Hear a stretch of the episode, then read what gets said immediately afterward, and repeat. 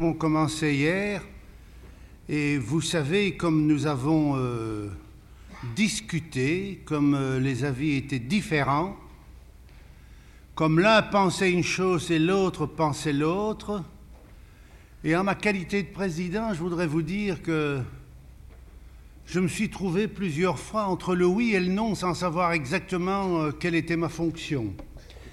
Et remarquez que c'est une chose qui est très possible d'ailleurs, être entre le oui et le non. On dit chez nous, connaissez-vous la différence qu'il y a entre un diplomate et une dame? A diplomate and a lady. Et ça va comme ceci. Quand un diplomate dit oui, ça veut dire maybe, ça veut dire peut-être. Et quand il dit peut-être, ça veut dire non. Mais quand il dit non, ce n'est pas un diplomate. Et pour les dames, the ladies, c'est à la fois la même chose et le contraire. Car quand une dame dit non, ça veut dire peut-être. Et quand elle dit peut-être, ça veut dire oui, mais quand elle dit oui, ce n'est pas une dame. It's not a lady. Alors vous comprendrez que comme je ne suis ni diplomate, ni dame, je puis me situer exactement entre les oui et les non que vous allez entendre ici aujourd'hui. Et je voudrais immédiatement passer la parole à M. Opoilas qui a quelques éclaircissements à vous donner. Et après ça, tout à l'heure, j'appellerai des personnes qui ont manifesté le désir de parler, c'est-à-dire Mrs. Dial from India, Professeur Herzfeld from Germany, M. Balbonten from Chile, euh, Monsieur Balachi de Roumanie, Hartlob d'Allemagne, Robles de France et Claire Sainte-Soline, que j'appellerai après. Euh, je vais prendre la parole en anglais. Je, je sais parler français, mais quand je parle français, je dis des choses parce que je sais les dire, tandis que si je parle anglais, euh, je, je, dis des choses parce que je les pense. So I'll go on from here in English. Um, I, I, would like really to go on from where we got to with the intervention just before the end yesterday by Mrs. Barbara Tuchman, Tuchman who, uh, from the floor here, uh, took issue with uh, Melvin Lasky's, um, third answer to the three questions we have to ask ourselves. Uh, if you remember, he and I, at any rate, were in agreement on saying of the first one, that's to say, given the popularity of the document, how does the domain of literature differ today from the wide field cultivated by Sainte-Beuve? Uh, his view and mine, and I think those of a great many of you, was that it hasn't altered all that much. Uh, secondly, the question have the book publisher and the magazine editor assumed prerogatives which do, in fact, trespass upon the writer's creative independence? Again, my feeling, and I think I'm right in saying that of Mr. Melvin, uh, was no, not, not too much on the whole. We agreed that there's a great distinction between art and journalism, that uh, uh, if one writes a poem or a short story, one is legitimately angered, incensed if a publisher insists on cutting out the last four lines of it, of the poem or the short story, because it's an art, and art should be fairly inviolable. Uh, though artists, perhaps writers particularly, apt to be sentimental about this in the defense of their rights. But we were also, I think, agreed that there is a sphere of writing where you hire yourself out, you are a journalist, a newspaper man, or similar things, and in that case, you must uh, agree to have certain changes made in your work, cutting perhaps, simplification perhaps, uh, possibly even writing to a certain readership.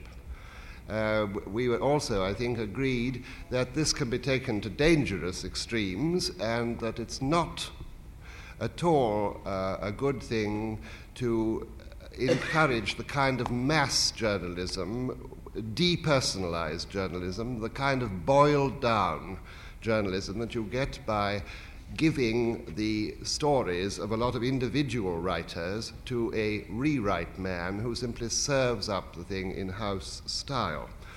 And of course, on the question of style, it was on the third question that um, the most interesting thing came up. Does evidence exist that Gresham's law, that's to say, bad money driving out good, is in operation? That bad writing is in fact now driving out good writing, and the evidence that bad usage is driving out good usage in the written language. And it was Mr. Lasky's uh, proposition that this, in fact, was happening. Um, it seems to me that this, in a way, is, is, is bound to happen if you get uh, the kind of journalese uh, which goes now. It, it, makes for bad thinking and untruthfulness, which is the most important thing to avoid in all communications. Um, I think that we ought now to consider uh, various things like, um, for example, the use of advertising uh, copy. I don't know whether any of you here have. I believe Mr. Lucie-Smith has something to say on that subject. Is that so, Mr. Lucie-Smith? I don't know whether I have anything to say on the subject of um, advertising specifically, except that it is, um, of course, the example par excellence of the writer um, who is hiring out purely his skill without any um, commitment of himself. Um, the one point which I would like to raise, um, because it seems rather consistently to have been dodged in the discussion yesterday, uh, can, has already been summed up by Mr. Hope Wallace in his introductory phrase about um, journalism uh, leading to untruthfulness.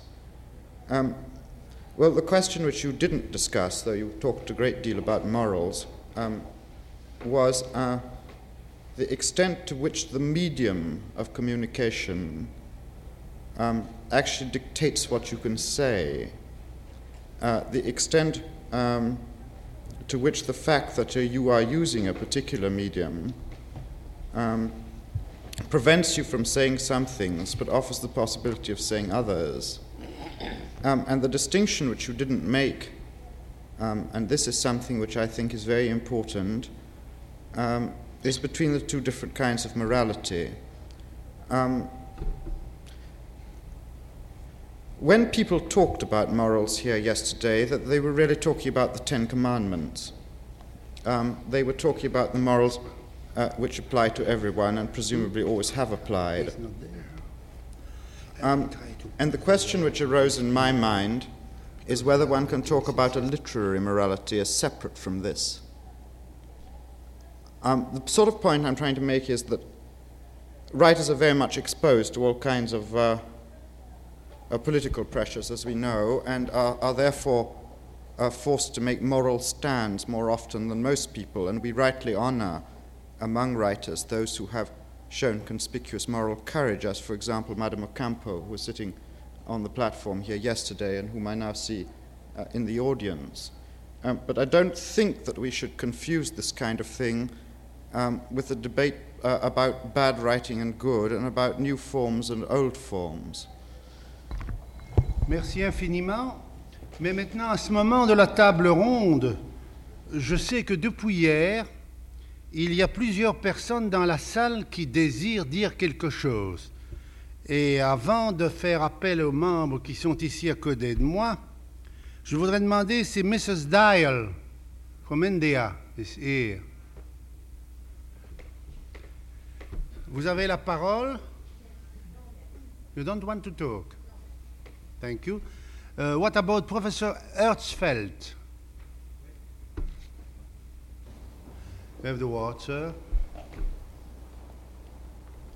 As far as I know, most artists will agree that writing or painting or whatever it is is also a handicraft. Mm. But yes. not all handicraft is art. And it's very difficult to distinguish where ends handicraft, to be only handicraft and what is art be, uh, add, being added to it. If it's handicraft only, so uh, usually problems don't arise, which do arise in the very moment uh, the writer means to be or wants to be or is an artist. Because then language he is producing on paper tells him when he is not right.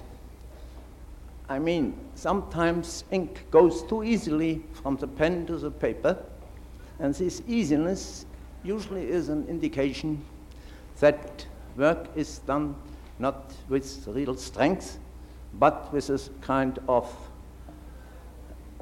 indifference to what it says.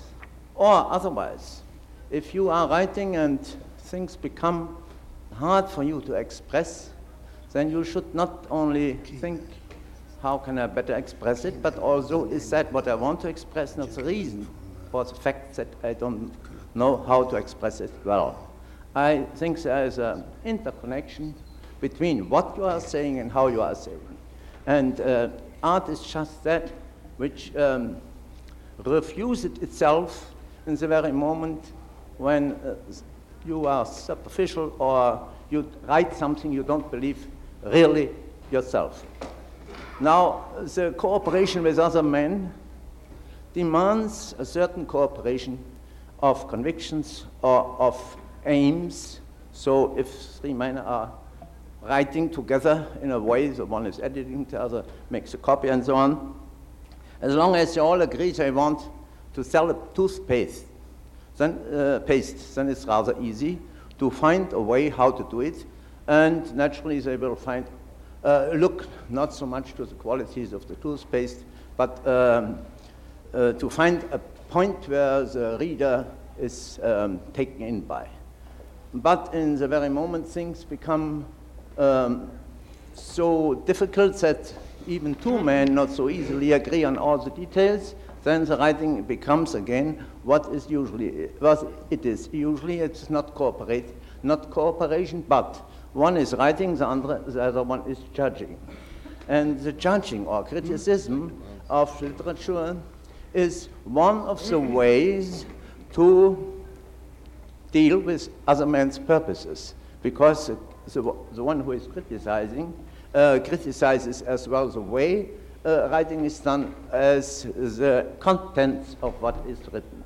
And now the question is whether criticism is a thing which is being criticized by those who are producing. And as long as that is possible, it's fairly all right. But in the large plans of uh, printing and publishing, it's very tough to find out who is criticizing. And uh, sometimes time doesn't even allow to ask back because next Sunday a, a thick paper has to appear and so on. And under those conditions, you are in a mill uh, where you have to throw in what you think and what you write, and you are glad if that what comes out still resembles to that what you did. I'm not always opposed against this process because very often the editor or the one who is criticizing what he is reading is a helper. And uh, you cannot generalize and always say the writer, the creative man, is always right and the other one is never right. I wouldn't say that. But I think you should never subject yourself a criticism who comes from another source of opinion. And that is a main issue of the whole thing we are talking about. I think that uh, a man of honest thinking stops working for opinions which he doesn't uh, agree with.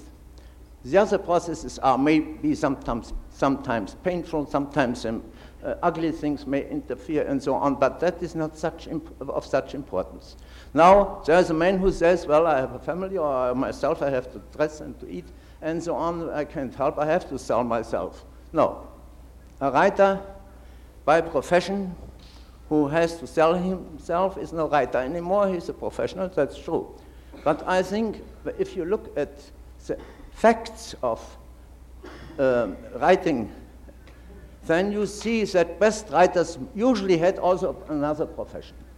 And I think this idea to give a man who is somewhat able, with 18 years or, or with 20, to do uh, uh, well writing, to tell him immediately that's your profession, that's a dangerous thing. I would always say, know to do something else so you may protect your integrity as a writer. As, then I think you will stay to be a good writer. Je remercie l'orateur pour ses considérations intéressantes, mais j'ai vu que M. Lucy Smith réagit violemment de son côté et qu'il a envie de répondre.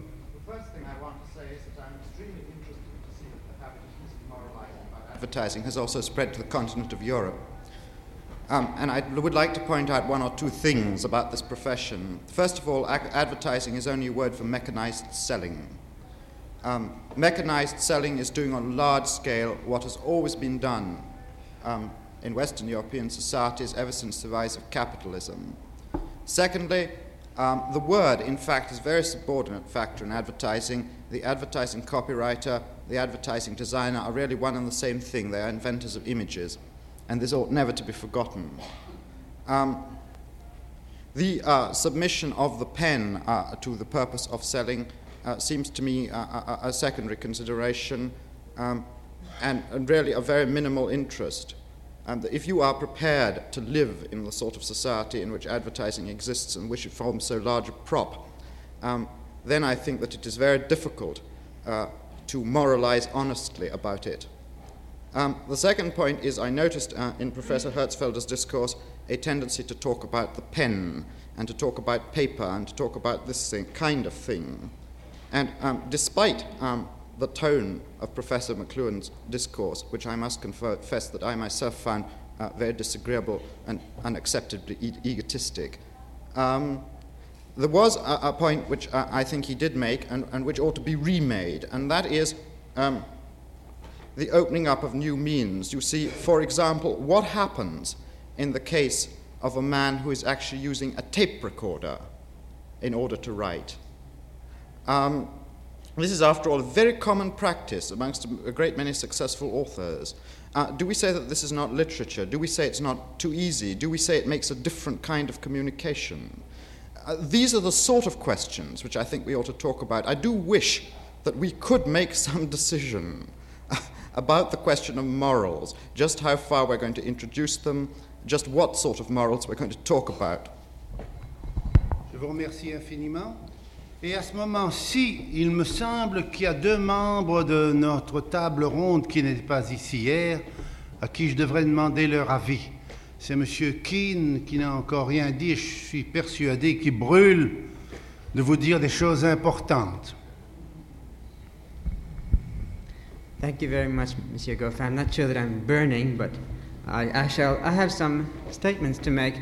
Uh, first of all, it seems to me that of all the remarks made yesterday, uh, there were none really to the point on the question of the writer as collaborator. It was almost entirely the writer as victim, uh, the writer as the exploited member of an unhappy combination of people. Uh, it seems to me that uh, we should discuss not only the writer as an unwilling collaborator, but as the writer as a, as a member of a, a, of a partnership uh, which he very much desires to be a member of. Um, I realize that not all writers are interested in this, that many writers prefer to write entirely by themselves. Uh, yesterday, Mr. Lasky um, related an anecdote, uh, uh, the point of which was, why, do, uh, why aren't you writing then if you are really a writer? Why do you come to this conference? And so on. However, the fact is that there are people here present uh, and these people presumably think it's worthwhile to spend their time away from their particular uh, craft of a writer in order to collaborate in some way with other people. There are certain types of collaboration which we all envy and would like to take part in ourselves. For example, one imagine that Mr. Auden was very happy to collaborate with Stravinsky in writing the Rake's Progress. Uh, one can imagine, too, that a poet uh, who was fortunate in his illustrator would feel that the, the privilege of collaboration was very great and that he was by no means a victim. We might be, go beyond this to think of the possibilities of collaboration between the writer and the typographer. Uh, uh, perhaps some of you have seen the stunning volume published by Gallimard of Exercice de Style of Queneau, uh, which is a, a, triumph of virtuosity in, pub, in, in publication. Uh, this, or the recent works of uh, Monsieur Michel Butor, which uh, show an, an, awareness of possibilities of expression uh, through exploitation of collaboration in the graphic arts, as it were. But beyond that, there are many other possibilities of collaboration of the writer which he should welcome if he's that kind of writer. Uh, first of all, uh, the writer as teacher, uh, collaborating with, with pupils, with students, and so on. Mr. Bellow had some sardonic remarks to make on this subject. I hope this was an instance of his famed irony.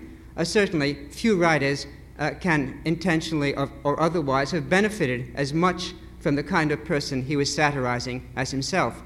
Indeed, he is a writer at a university, a teacher himself. Uh, the irony must be double edged.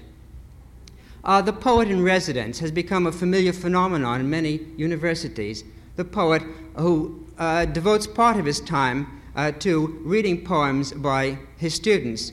Uh, this might seem to be a pandering of his time, uh, that the poet should be completely free to write his own poetry I believe this is completely false. Traditionally, in every society, the poet's uh, profession includes the reading of poetry by other people. In fact, in many societies, for example, that of Japan, with which I'm particularly familiar, the sole source of income for poets over the centuries was reading other people's poetry and helping them to write better poetry. This seems to me an important function of any uh, poet, and it could be true, of course, of prose writers. Uh, I mention next a subject which is extremely important to me the writer as translator. I needn't bore you all with, the, with a speech on the importance of translation. You've heard it already. Uh, what I want to talk about briefly is the importance of good translation. Uh, I was recently a member of a committee uh, organized by the American PEN, uh, which awarded a prize in translation. We read perhaps 50 translations done by Americans and English translators uh, with great difficulty, we found one that was worthy of a prize. And we were reading uh, without prejudice from many translations from many languages. The standard of translation is deplorable. A bad translation is not necessarily better than no translation.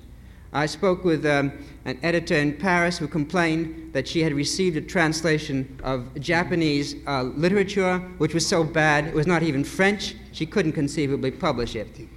Uh, I speak then next of the possibility of cooperative translation. Ideally, of course, uh, we should all learn difficult languages and translate into them ourselves as writers, people capable of writing better than ordinary people. Uh, nevertheless, it, sometimes this is not possible.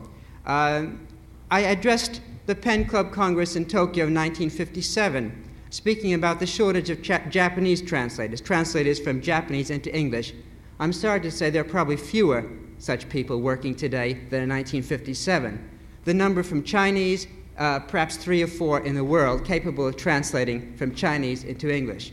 Uh, I don't expect that writers who have achieved eminence already will give up their work for five years to learn a difficult Oriental language, but the possibilities of collaboration, particularly in poetry, are enormous. Uh, these translations uh, may uh, be important to us not only as uh, examples of this tedious UNESCO uh, propaganda for mutual understanding, but in terms of our pleasure and our inspiration.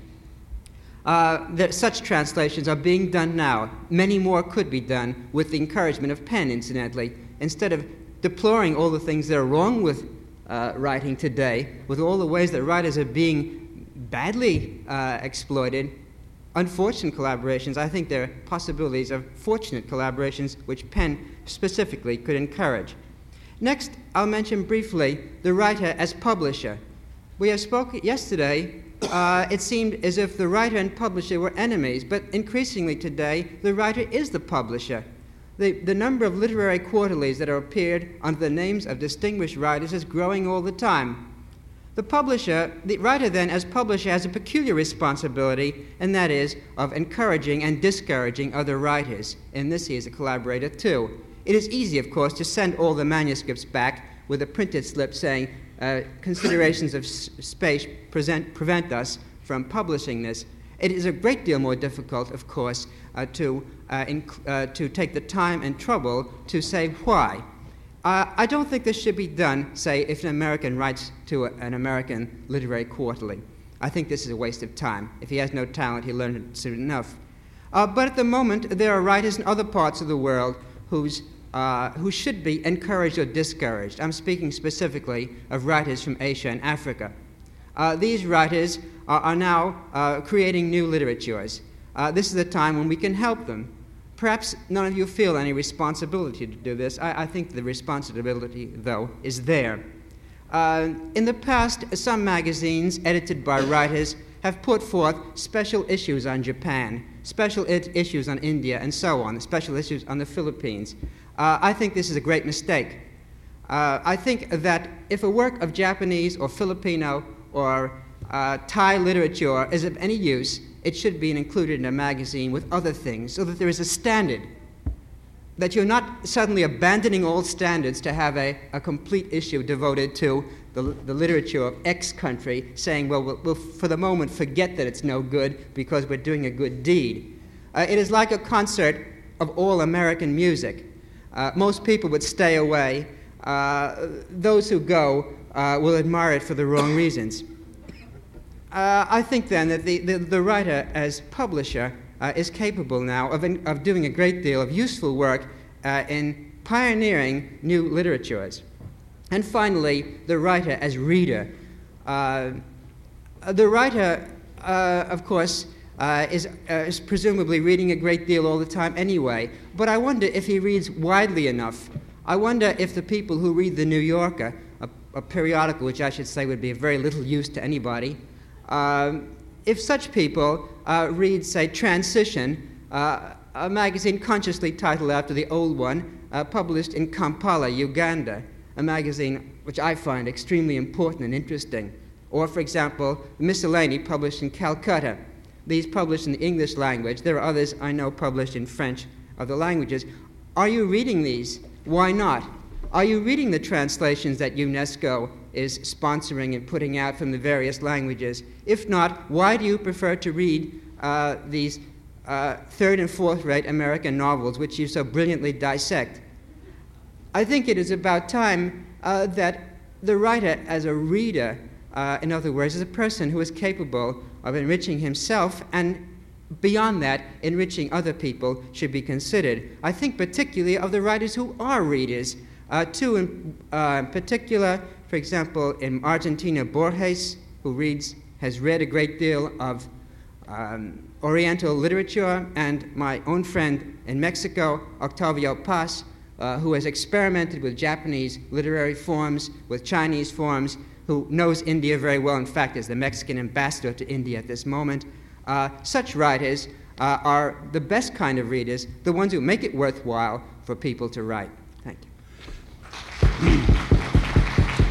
Mesdames, mesdames et messieurs, j'ai entendu parler de, des traductions des Nations Unies et je me demande si notre ami Roger Caillois n'est pas là parce qu'il est certain que ça devrait l'intéresser. Mais je vois qu'il qu'il est sorti. Je remercie M. Keane de nous avoir parlé de la situation des poètes et des victimes. Euh, je voulais vous demander s'il n'y avait pas parmi vous une victime qui pouvait exprimer cette situation. Est-ce qu'il n'y a pas, puisqu'il n'y a pas de victime parmi vous, un bourreau qui pourrait expliquer l'autre côté de la question? Ne répondez pas tous ensemble. eh bien, vous voyez que nous sommes dans un monde extraordinaire Open Club où il n'y a ni victime ni bourreau. Et à ce moment-là, je vais passer la parole à Madame Schut.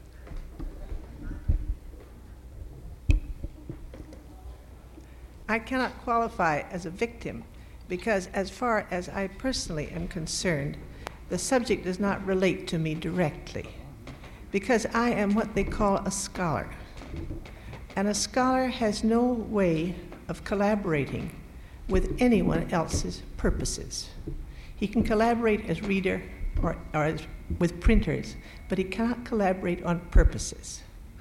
The scholar has his own purpose, which consists of trying to find out from the documents, as well as he can, the truth as far as he sees it, and to express it as well as he is able. And he cannot listen to any other voice except the voice of the documents as he finds them. And perhaps one of the major reasons for the existence of universities is that they can create a kind of a sheltered space where the person who wants to do that can be safe without thinking of whether he can make money on it or not. A few of us who call ourselves scholars are fortunate enough to have chosen subjects that the general public wants to read. For instance, I myself, in the course of my writing, wrote a book on Shakespeare. And because it was a book of the month and people wanted to read it, I was free for the first time to go and visit England, which is the place I was writing about. I found, however, that I had written about it better from the documents than I would have ever written about it in seeing it. I want to go on to say that most of the biographies I have written have been of poets, and I am very interested in this subject of a great talent being bent out of shape by the need for money. I think with the speaker from the floor that the only solution to such people is indeed to have another trade. I noticed it particularly in the cases of two great writers of the Renaissance who were close friends William Shakespeare and Ben Jonson. William Shakespeare had a trade, he was an actor, and he acted all his creative adult life, and he made all his money as an actor. Therefore, as a writer, he was free to do as he wished. And you can tell he was free because they never expected him, in his company, to follow a hit like Hamlet with another play just like Hamlet. He wrote something different always the next time. His very dear friend, Ben Jonson, had no trade. He started as an actor, he was a bad actor, he gave it up. He did hack work for many years. He found work in Shakespeare's company where they did not want hack work and wrote his four great plays for them. And after that, it was a constant struggle, a constant battle to find people who could support him or who, who would ask him to do work for them. And in the great talent of Ben Jonson, you can see it spreading out like water in sand. He could not concentrate it because he could not put his whole attention on what he himself wanted to say. Now, it is no, no wrong thing for, an, for a writer to have a trade. T.S. Eliot was an editor. We two of our greatest American poets of the 20th century both sold insurance. And they, did, they sold insurance well and they wrote poetry well.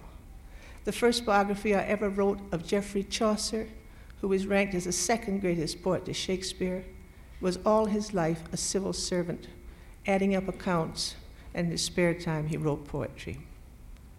And the reason to, to finish my remarks, because they will be brief, the reason why there is no harm in having a trade is that the most important thing about writing to me, and I think to most of us here, is the great joy of doing it.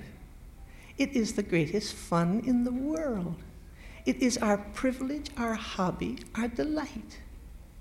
And if we can find a place in our lives for that and have to do a trade for something else, all right, we'd have to. We, other people have done it before us, great ones before us, and we can do it too. And if we're lucky enough not to have to, well, then we're grateful for that. Je remercie, je remercie Madame Schut pour son, sa brillante intervention. Et s'il n'y a personne qui veut prendre la parole sur ce point particulier, je voudrais appeler M. Florentino des Philippines pour nous apporter son point de vue. What I will say here will be in the nature of a parenthetical statement, and you will know why. I represent the Philippines, a young, small country of 7,000 islands, 27 million people, and more than a dozen dialects, who was under, which was under the Spanish domination for 350 years, under American occupation for 46 years, and has existed for 20 years as a democratic republic.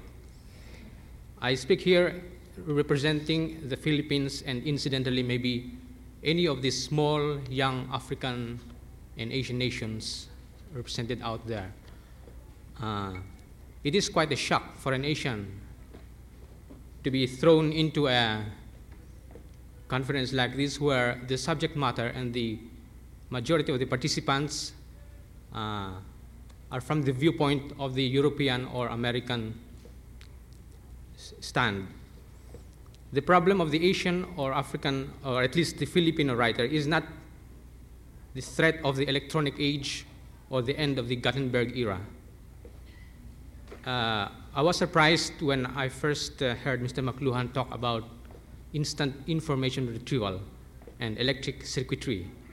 Uh, the problem in the Philippines is an, the lack of an electric lamp to read by, and I think this is true in most of the small young Asian countries in Africa and Asia. The problem of, the, of my country is not the threat posed by a mass audience, but the search for a market for its literature and its arts. The problem is not of the writer being used for other men's purposes. The writers and the artists have not even been used for his own or his art's purposes. The problem is not the degradation of language, but the search for a language. Even at this stage, some of our, my country and some of the other countries, which have been under Western colon, colonization, have not even decided in which language to write. We are still deciding that. Shall we use the, one of our native languages or the language left by our former colonizer, English? The problem is not the vulgarization of the publishing industry, but the attempt to set up one in the face of a flood of foreign books and paperbacks, foreign TV and foreign movie, and the entry of insidious organizations trying to expand the world market into Asia and Africa. The problem is not the end of the Gutenberg era, but our entry into it. We are still using the letterpress and the Minerva, and uh, have not even used the letterset offset for book publishing. I think this will point up the need to conduct, maybe in the future, for a conference or seminar on the problems of the Asian, African, and maybe some Latin American problems in, in the arts, in publishing and editing. Thank you. Merci infiniment. Hier après-midi, mesdames et messieurs, M. Sternberger nous a apporté euh, plusieurs points de vue qui étaient intéressants. Je voudrais lui demander s'il n'a plus rien à nous dire, en interrompant de sa, sa petite cigarette. Well, what, Mr. Chairman, what I tried to say at this first session yesterday is, as I feel it, very much connected with, uh, with what we heard this morning, uh, said by Mr. Keene. I also tried yesterday to um, give some examples, most of them historical ones. Unfortunately, while Mr. Keene concentrated on the present day situation, uh, of what he very rightly and very fittingly calls uh, fortunate kinds of collaboration. Uh, uh, uh, and I, I, I, try to insist, and, and I do so, and I do so now, uh, that this is a very necessary aspect of, of, this, of this problem which is before us, in order not to fall into this obsession uh, of, of, of, uh, of a writer uh, being, being under constant threat and under constant, uh, under constant pursuit of, some, of some, uh, uh, of some uh, uh, either nonsensical or egoistic or, or, or else mass bound monsters. and I, think, I think we, do not su- we would not succeed with, in dealing with this, with this whole theme of ours uh, if we just only oppose uh, talk about the opposition between the individual writer on the one hand, uh, uh, uh, uh the creative writer uh, on the one hand as an individual uh, who, who, follows uh, what he has in mind, who follows his visions, or else, or else, his, or else his scholarly uh, aims, and on the other hand, these worldly, earthly, materialistic forces uh, uh, uh, with, which, with which he always has, um, amongst which he always has to find his way. We, we, we only are able, I think, uh, to deal with this if we, dis- if we decidedly uh, try to distinguish between the kinds of collaboration, fortunate ones, I, I, I, accept your expression, fortunate ones and unfortunate ones, and as I tried yesterday, there is, of course, in this distinction, always, as Mr. Lucie-Smith insisted before, always a moral uh, question involved. I mean, I, I put it very, in a very elementary and a very school like manner by saying everything depends on, on whether you are voluntarily identifying yourself with these purposes uh, in which or under which or for which you are collaborating with other people, or whether you are not identifying yourself. As long as you identify yourself with them, you are in a very lucky position, I mean, to collaborate. Why not? I have to collaborate. Thank you. Uh, uh, J'ai l'impression que M. Lasky, là-bas, avait pris des notes. Je ne sais pas s'il a envie de, de recommencer le duel de hier. It wasn't a duel, really. We were in complete agreement. It a question and answer. Do you agree, Mr. Lasky? Yes, I'm in agreement with uh, Professor Sternberger. I'm in some slight disagreement with uh, what I would think some, to be some of the simple correlations and the relationship between the writer, uh, his motives, his sincerity, his quality. We tend to assume very sentimentally uh, that if he is sincere, he will be good. And if his motives are good, there will be quality. There was a little bit of that in the interesting remarks of Herr Wieland uh, Herzfelde he assumed there was some kind of direct correlation.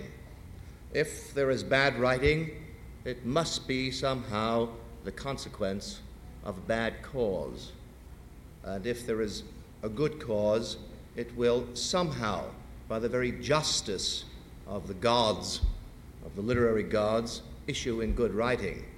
I think uh, this is a fallacy. It's, uh, one doesn't want to be too dialectical too paradoxical about it. But we know, Professor Sternberger mentioned yesterday John Locke. Certainly, John Locke was a fine writer, and John Milton was a fine writer. The causes they represented were quite diametrically opposed causes. One was arguing for Oliver Cromwell, one was arguing for the next revolution that came thereafter, both issued in magnificent styles, magnificent prose works. In the that was true of the English Revolution. It was certainly true of, in another sense, of the French Revolution. Marat was a brilliant stylist, I think. The man who killed him, or the forces that killed him, were also full of brilliant stylists. Robespierre, I think, was brilliant, clear, and powerful. So was Saint Just. Brilliant, clear, and powerful.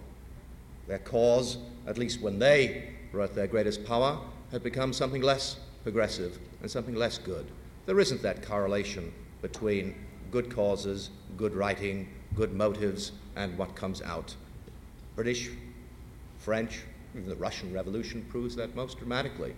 I don't know what profound moral or political differences there were between Trotsky and Stalin, but certainly the cause uh, that Trotsky defended with so much uh, brilliance, with such genius as a phrase maker, and as an historian went down, and the cause that issued in the most leaden and almost illiterate Russian prose triumphed for 30 years.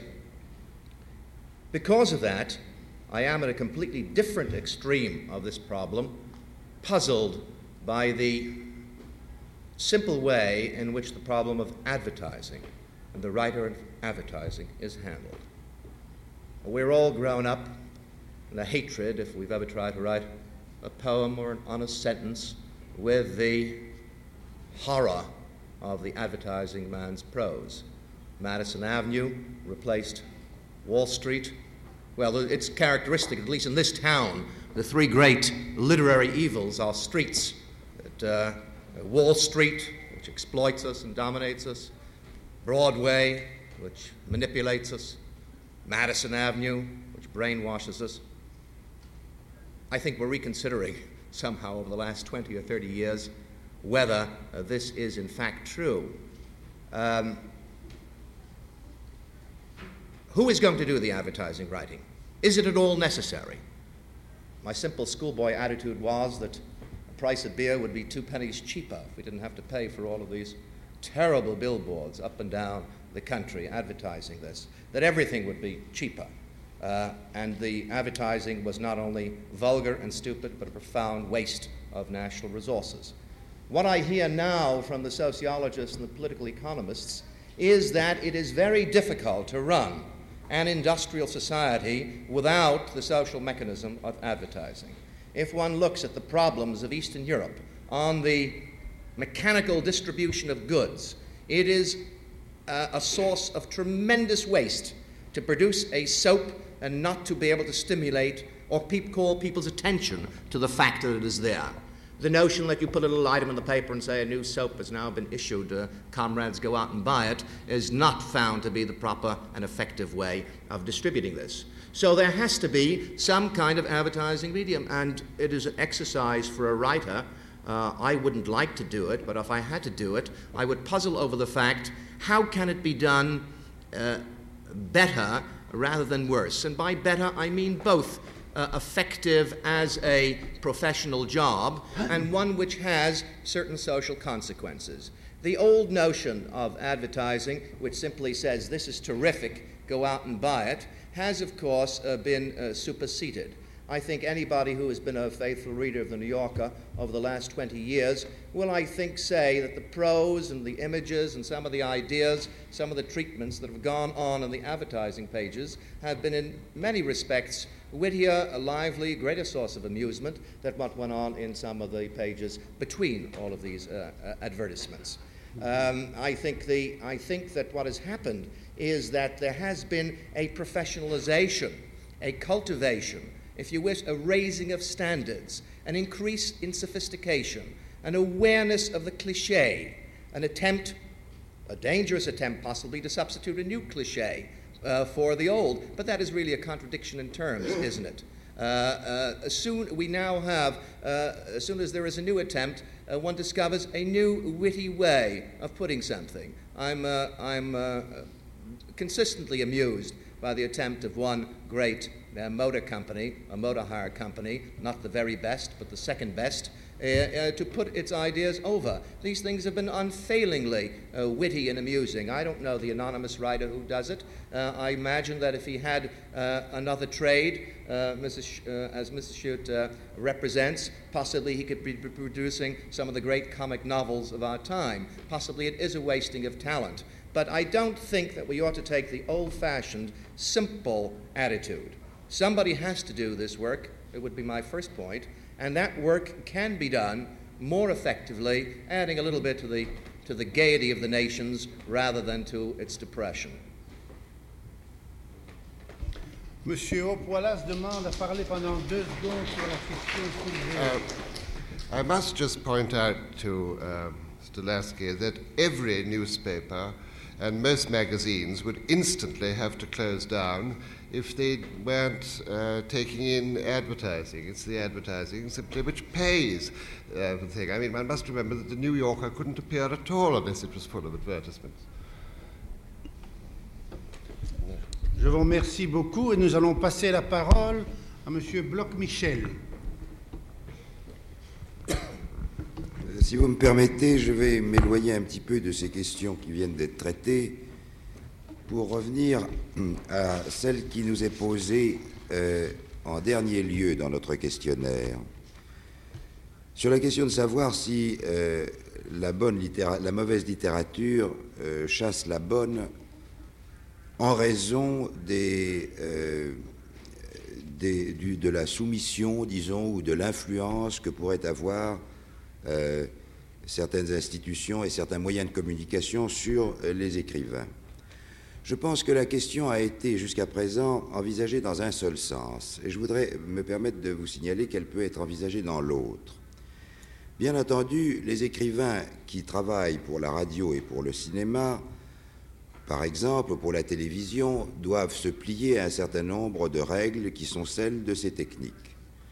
Mais il se trouve que ces techniques, qui sont des techniques tout à fait nouvelles, sont en même temps créatrices de formes et créatrices de formes esthétiques qui n'avaient jamais existé et qui sont absolument nouvelles. Elles ont, il y a, si vous voulez, on pourrait le dire, un art de la radio, un art de la télévision et un art euh, du cinéma qui n'a rien à voir ni avec la photographie, ni avec le théâtre, ni avec le simple usage de la parole. Le résultat de la création de ces formes nouvelles a été que ces formes ont influencé une certaine littérature et que bien loin de précipiter les écrivains dans, ce qu'on pourrait appeler le mauvais style, c'est-à-dire ce style de, l'annonce parlée ou du, ou du reportage sportif de celui qui suit une partie de cricket ou de football, il les a euh, convaincus qu'il fallait rechercher des formes nouvelles qui correspondaient à une transposition dans la littérature de ce qui existait dans ces moyens de communication. C'est une chose que nous voyons en France, et il y a en particulier toute une école romanesque à l'heure actuelle qui, euh, consciemment ou inconsciemment, transporte dans la littérature certains procédés qui sont nés soit dans le cinéma, soit dans la radio. Euh, les romans de Rob Grillet sont tous inspirés par ce qu'on peut appeler le récit en images, par une sorte de récit cinématographique qui n'a rien à voir avec le récit traditionnel que connaissait jusqu'à présent la littérature.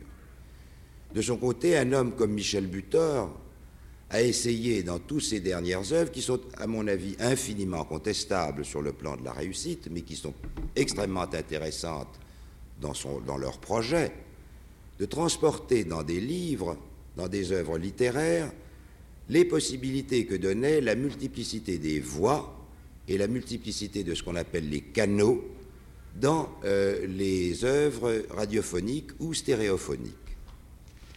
Le résultat, par conséquent, de l'influence des moyens de communication sur la littérature n'est pas celui que Melvin Lasky dénonçait hier ou plutôt il n'est pas seulement celui-là. Il est certain que dans le journalisme, l'utilisation d'un certain langage nouveau est une chose catastrophique, comme il nous le montrait euh, hier. Mais il ne faut pas généraliser. Et l'existence de ces moyens de communication nouveaux a au contraire précipité certains écrivains, de nombreux écrivains, dans des recherches de style, dans des recherches purement formelles. Et par conséquent, il y a eu une, une sorte de renversement et euh, la découverte de ces formes nouvelles qui étaient peut-être dans une certaine manière contradictoires avec la littérature a amené certains écrivains à se plonger dans des recherches purement littéraires. C'est dans cette mesure que je pense que, une fois encore, notre réponse à la question numéro 3 ne peut pas être oui, la conséquence de cette situation est que la mauvaise littérature chasse la bonne. Car cette situation a aussi créé une littérature extrêmement sophistiquée, extrêmement savante, et qu'on peut aimer ou ne pas aimer, mais qui est certainement de l'excellente littérature. Par conséquent, en ce qui me concerne, je réponds non à la troisième question.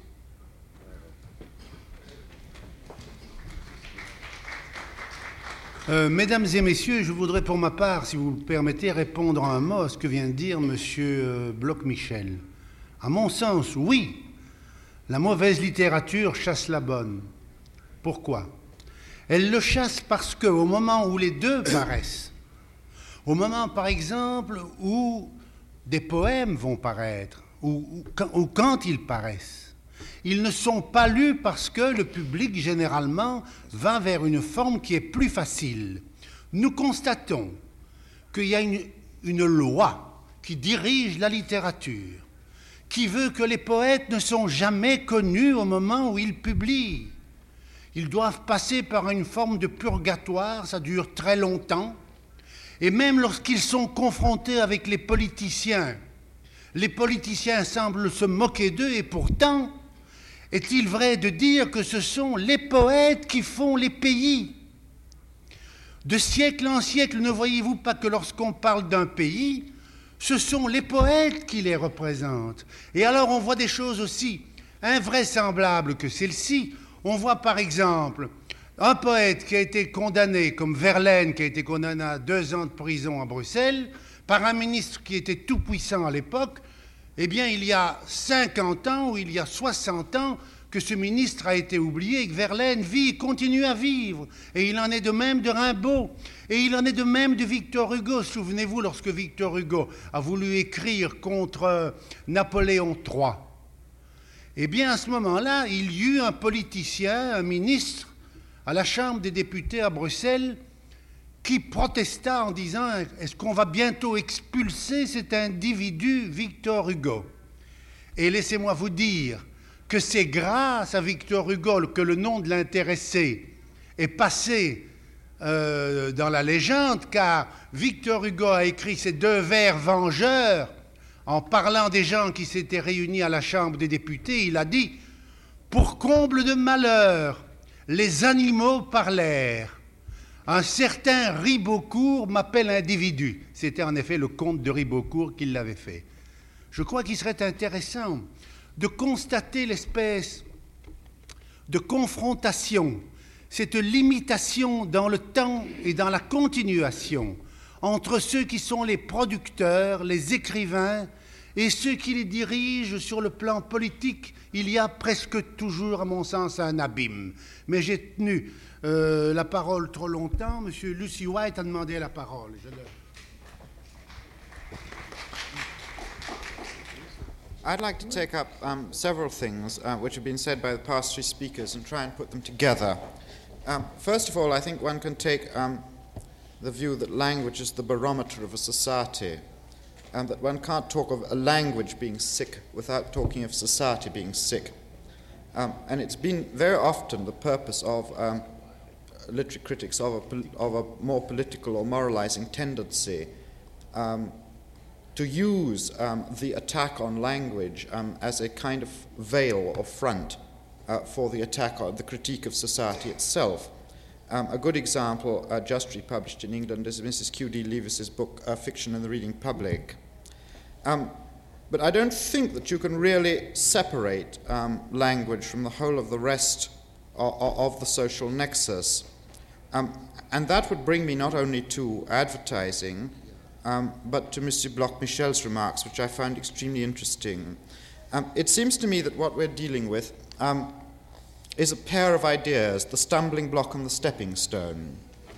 Um, the stumbling block uh, is the extent to which the collaboration uh, forces the writer to do something which he doesn't wish to do, uh, forces him out of his natural track. Uh, the stepping stone um, is the degree to which the arbitrary limits, the arbitrary framework imposed on him by some medium, such as the radio, um, acts um, as a means of getting to a place uh, where he couldn't have got on his own. Um, that I think that it is quite true, and always has been true, um, that forms actually suggest creative ideas. Um, and I can even bring in the question of advertising here. I said, um, perhaps too cryptically, uh, that the advertising copywriter was a man who was concerned with words um, very much less than everybody supposes. Um, in fact, advertising is part of an aspect of our culture uh, which we haven't discussed uh, perhaps sufficiently, um, which is the meshing together of the seen um, and the heard of the printed word, the spoken word, and the image. Um, we live in a, a, a, world where everything is being synthesized, and this is one of the great difficulties uh, when one starts to talk about literature in the mid 20th century, that one is no longer certain whether literature isn't as much a sequence of images, a sequence of pictures, um, as it was uh, of words on the page. And it is this kind of thing, for example, which particularly uh, concerns the television writer. Um, what I'd like to say really is this um, as a suggestion that I would suggest that literature hasn't always fulfilled the same function in every society, that it has tended to change its role as society changes. Um, this is more easier to prove in painting, that, for example, the role played by the tomb paintings of the Egyptians is visibly different um, in Egyptian society of the Old Kingdom from the role played by uh, the paintings of Jackson Pollock in the American society of the mid 20th century. Um, and for example, if you take um, the poet uh, to whom M. Goffin uh, gives such a very high place um, and such a very formidable role, you see that his uh, role has tended to shift as well. That one thing which one would point to is the increasing tendency um, to write poems for performance, which one finds in Russia with such poets as Voznesensky and Yevtushenko, uh, and in America with such poets as Allen Ginsberg. Um, that I think um, when you're talking of the collaboration, uh, you are apt to condemn it um, because one is thinking in terms of one framework while the area of activity has already shifted to another. Um, and this is what I think we must be very careful about in this discussion. Um, whether we're asking the writer, in fact, to play a role which he's already grown out of. Mesdames et messieurs, nous avons à saluer la présence parmi nous de M. Chiara qui vient d'arriver, qui est le représentant de l'Italie. Et j'ai l'impression qu'il est non seulement décent, mais courtois, que nous lui passions immédiatement la parole pour nous apporter le point de vue méditerranéen sur la question. Je crois que je m'excuse avant tout de parler une langue qui n'est pas la mienne et dans laquelle je me débrouille avec une certaine euh, difficulté. Je pense que points de vue méditerranéen peuvent être très bien exposés euh, par mes collègues français qui sont peut-être dans la partie plus vive de la culture européenne et des discussions que dans ces années se suivent partout. De l'Italie, on regarde beaucoup à ce qui arrive dans le domaine de la littérature en France et on peut dire que c'est une unité euh, européenne a été rejointe, on l'a rejointe peut-être un peu sur ces idées de littérature, société, rapport entre la littérature et la société, entre les écrivains, les écrivains et la société euh, contemporaine. À ce point de vue, et d'une façon tout à fait personnelle, je me permets d'observer que la société, avec tous les problèmes euh, sociaux, n'est qu'un moment dans le développement de la, communauté humaine.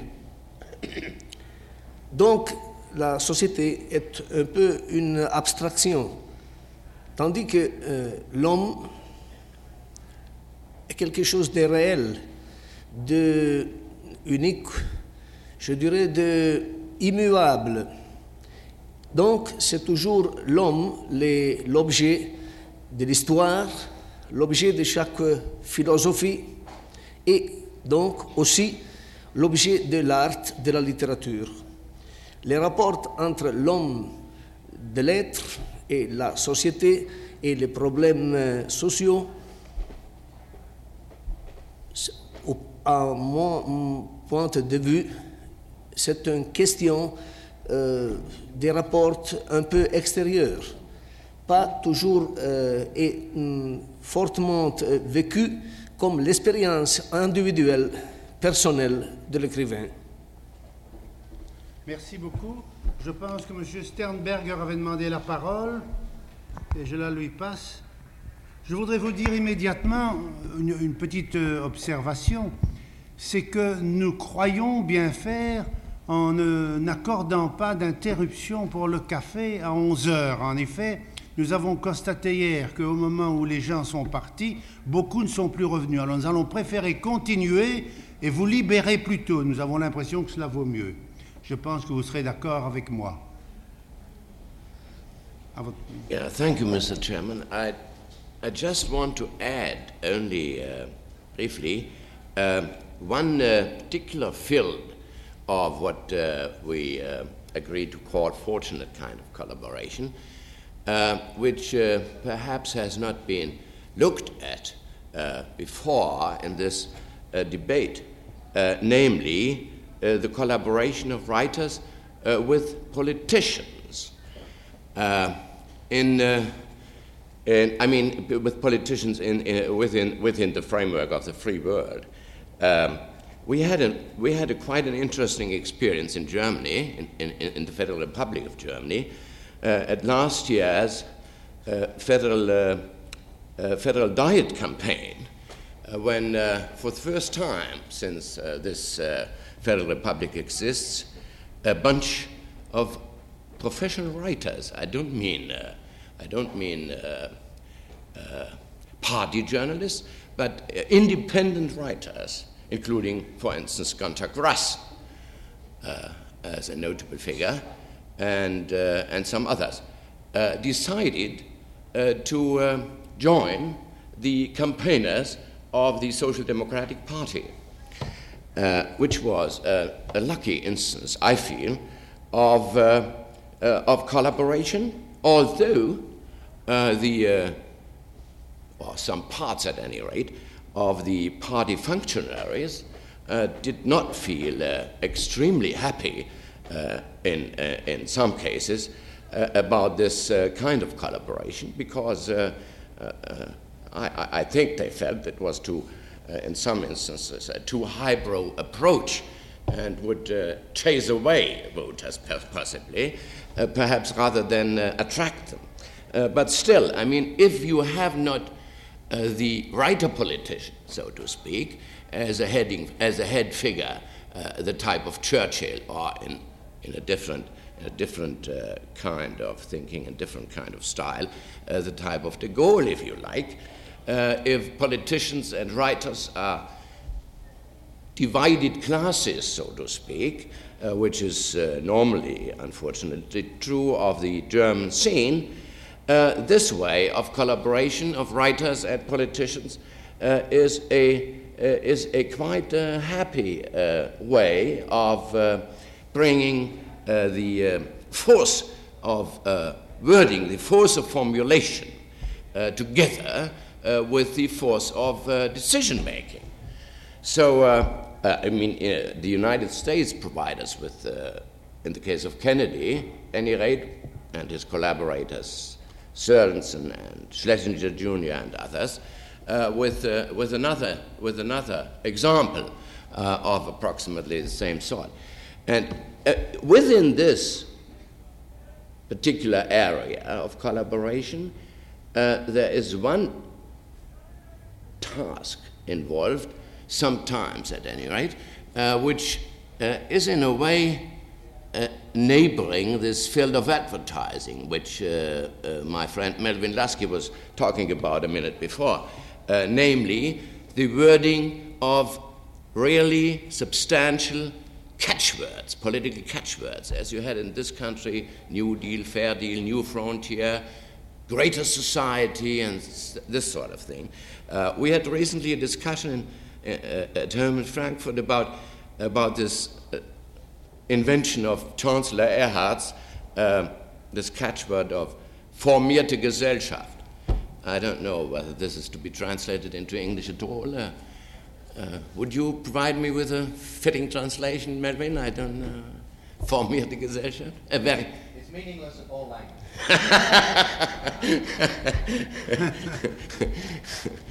and uh, somebody, somebody uh, came up in this discussion and said, well, this is a matter of catchwords. I mean, doesn't, this was a writer, notably. It's a matter of catchwords. It doesn't affect us. This is not interesting. It's a vulgar kind of prose, so to speak, uh, which does not affect us.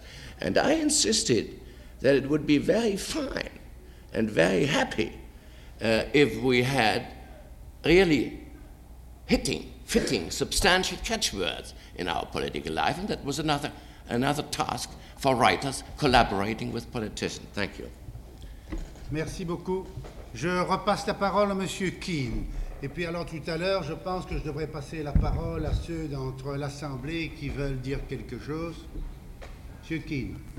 Uh, there has been uh, some discussion uh, which uh, would create the impression that necessarily works of the finest quality would not enjoy as wide a sale or wide esteem in the general public as those of inferior quality.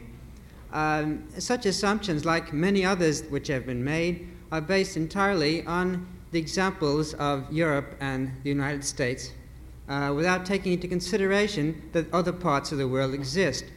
I might point out that in Japan, there are uh, many writers, uh, far, perhaps a thousand times as many writers in Japan making a living as writers as in the United States, that they do nothing else but write, that they are able to make a decent living writing whatever they please, that their income, moreover, is surprising, and that the best writers, the ones that anyone would consider uh, to be the uh, outstanding ones, are the ones who are widest read and who have the largest incomes. Uh, several years after the war, the highest income of any Japanese uh, was that of a novelist, Tanizaki, who was frequently mentioned, although not ultimately successful, for the Nobel Prize. Uh, poets in Japan uh, have a wide reputation, and there are 200 magazines devoted exclusively to poetry. Uh, I mention these things uh, to indicate that it is possible uh, that some of the problems which seem insuperable, which seem to be a necessary part of the Western scene, uh, are not so. That it is possible to discover from the Japanese example how, for example, uh, one can induce the public to read the best newspaper, not the worst one. Uh, the, in New York, the Daily News sells perhaps five times as many copies as the Times. In London, the News of the World uh, sells many more copies uh, than the, the Times. In Japan, the best newspaper sells far more than any other, and the worst newspapers, uh, by our standards, sell the fewest copies. Uh, I think it'd be possible for us to learn more from the Japanese in this respect, and perhaps then some of the generalizations that have been made here about the role of the artist and the role of the artist as a collaborator would have to be revised. Instant, instant. Mesdames et messieurs, on vient de vous parler des rapports éventuellement entre les écrivains et éventuellement la politique en rapport avec le Japon et j'ai l'impression qu'il y a quelque chose que nous avons peut-être oublié qui est celui-ci. C'est le devoir de- des politiciens vis-à-vis des écrivains et des poètes. Et j'ai l'impression que sur ce plan, on vous a parlé du Japon, nous avons l'impression qu'en Amérique, nous ne trouvons pas, pour certaines petites langues européennes, un écho comme nous le trouvons autre part. Par exemple, n'est-ce pas, euh, nous sommes, moi pour ma part, je suis président du Pen Club euh, français de Belgique. Il y a à côté de moi un Pen Club euh, flamand, qu'on voit d'ailleurs très peu. Mais est-ce que je puis vous signaler quelque chose qui est important et que vous ne sentez pas encore? C'est que de l'autre côté de ce qu'on appelle le rideau de fer, nous nous rendons compte que ceux qui appartiennent à la politique ont un regard plus clairvoyant et peut-être plus lucide sur les nécessités que nous impose la tour de Babel où nous vivons. Par exemple, est-ce que vous savez que la Hongrie actuellement est en train de faire une anthologie des poètes français de Belgique? Que la Hongrie a déjà publié une anthologie des poètes flamands de Belgique, que la Pologne a publié une anthologie des poètes belges, que les Russes ont publié une anthologie des poètes belges et des poètes, par exemple, Grand-Ducaux.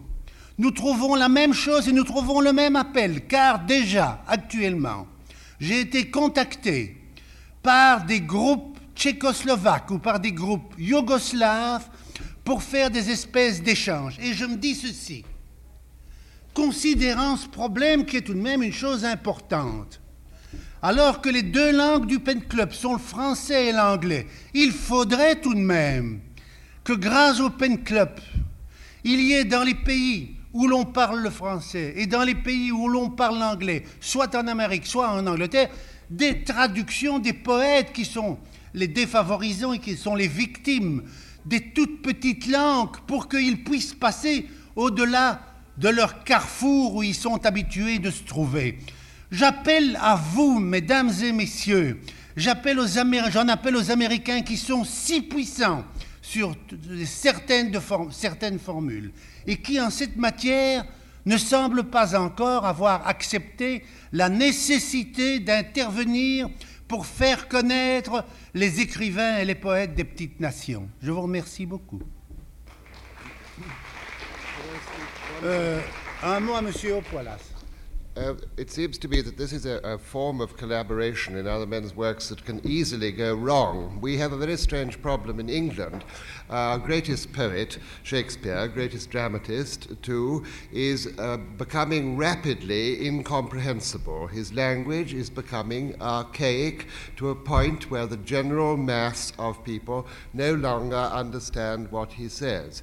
It's a most ironical thing that Shakespeare is much more accessible to the German speaking people, whose great translations were made only about 150 years ago, and even more so than to the Russians, who I should think, on a popular plane of mass audience, are far more aware of Shakespeare than his compatriots in my own country. Now, what is to be done about that? Ought we to modernize Shakespeare?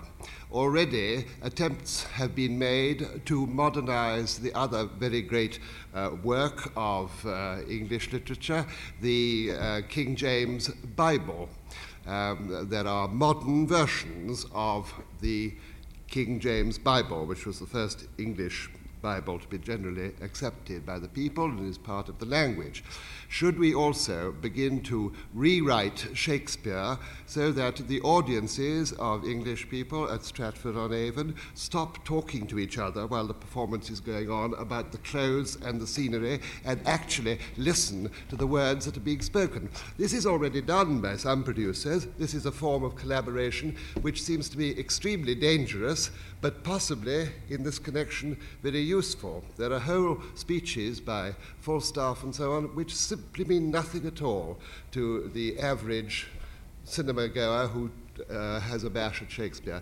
And uh, even films of Shakespeare, which were in themselves uh, often edited texts, uh, are received with total incomprehensibility in many of the um, halls and villages where they've been shown. Je voudrais une fois euh, sortir de notre table ronde Je vois qu'il y a quelqu'un qui a demandé la parole sur ce point particulier, je suppose. Eh bien, je vous passe la parole pour deux ou trois minutes, si vous voulez bien. Oh, just one moment. Uh, can you hear me? Uh, having myself uh, perpetrated one of these new translations, I would like to uh, change the expression translating the King James Bible into transla- retranslating the Old and New Testaments, please. Thank you. Je vous remercie. Je passe la parole à Madame Chute. That also was the point I wanted to make that, of course, the King James Bible is only one of many, many versions of what the original speaker wanted to say, and the more clearly what his intention is can be passed over, the better. And as far as listening to Shakespeare is concerned, the one of the great collaborators with Shakespeare, of course, is the actor. And I don't know what Mr. Hope Wallace thinks of English actors, I think he's downgrading them. But American actors are able to get over the thing. And I remember very well in London at the Old Vic many years ago seeing an uncut version of Love's Labor Lost, which is the most difficult of all Shakespeare's plays to listen to. And the audience, which was mostly shop girls, was enchanted because the actors knew their business. Je vous remercie infiniment, Madame Schutt. Je voudrais dire d'ailleurs que le problème qui est soulevé, la question de la traduction dans la langue même, cela touche aussi les Français par quand vous lisez par exemple du Villon, vous sentez à certains moments donnés les mots qui ne passent plus, les formules qui sont euh, vieillies, ou même dans Malherbe, n'est-ce pas euh, On sent que la langue a subi des transformations et on se demande parfois si une petite modification ne pourrait pas éventuellement arriver à apporter plus de communication possible. Seulement, je sais, c'est toucher à un chef-d'œuvre et ce sont des questions qui sont vraiment très graves. Mais il y a une dame qui nous m'a demandé la parole là-bas. wanted to say in defense of America, perhaps versus England, I don't know, that there's never been so much Shakespeare, so quietly appreciated, so many places, including in Central Park, in the high schools, and so forth. And I hope no one retranslates it because I think it's an enriching experience to have it kept the way it is. Euh, J'ai oublié tout à l'heure, euh, le, le monsieur du premier rang m'a demandé la Uh, parole. Mr. Chairman and uh, fellow members, I'm the delegate from uh, Pen Center in Taipei, Republic of China. Um, I, the writer, as collaborator in the mass communications today, has encountered a great deal of difficulties Yes. due to the control of mass media by certain minority sections of vested interests and pressure groups in Western, in democratic uh, countries. It is even worse in the communist camp that the writers have no outlet for the publication of their works unless they are strictly following the line in conformity with the political ideology of the Communist Party. The, news, the newspapers are now getting more and more concentrated into the hands of a few families in the Western world. Their editorial boards are often manipulated by small groups of people who are not necessarily molding public opinion, but dictating their own bias and prejudices. Under the cover of liberalism, there is fear that many pro communist elements have infiltrated into the big newspapers and magazines by imposing their own style and deciding on what their contributors shall write. It is a great pity that a certain famous newspaper in this metropolitan city has also been converted into a sounding board of communist and leftist propaganda. It is the reason, it is the reason, reason such intellectual presence, not only in the form of whole page advertisements, but also in its editorials and literary sections elsewhere. As you all know, publications in Soviet Russia are controlled by the Communist Party and their government. There is no freedom of expression for the writers. The Pravda tells no truth, and the Izvestia have not any news or information. Now, the writers on mainland China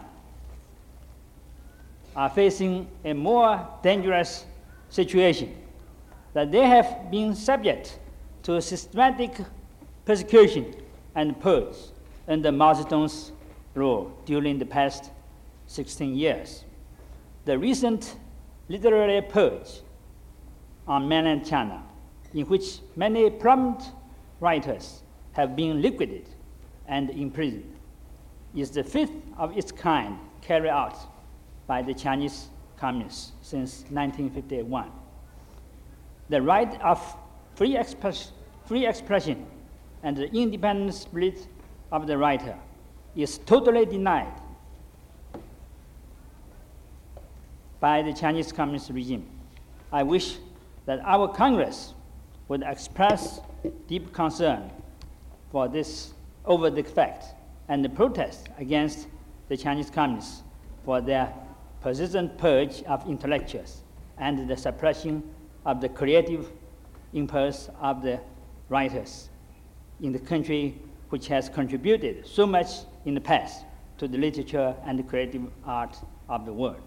The Chinese Pen Center in Taipei has prepared a written report about the current literary purge on mainland China to be sub- submitted to the Pen International.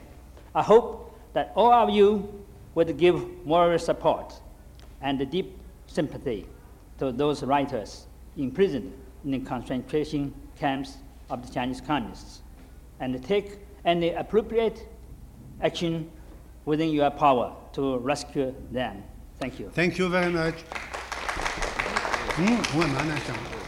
Mesdames, mesdames et messieurs, je vais passer la parole à Madame Ocampo et après cela, la, con- la la discussion ou la conversation descend de la table ronde pour aller dans la salle et j'espère que vous trouverez les, les arguments les plus importants. Après, je passerai la parole à une voix de l'Australie. Je Vous la parole. On entend Très bien. Je veux répondre à ce que M. Lasky a dit avec son intelligence habituelle. Il a dit que la sincérité ne suffit pas, ce qui est tout à fait vrai. La sincérité n'a qu'un seul traducteur en littérature, le talent. Si on n'a pas de talent, c'est absolument euh, euh, vain, n'est-ce pas, de tâcher de traduire ce qu'on pense.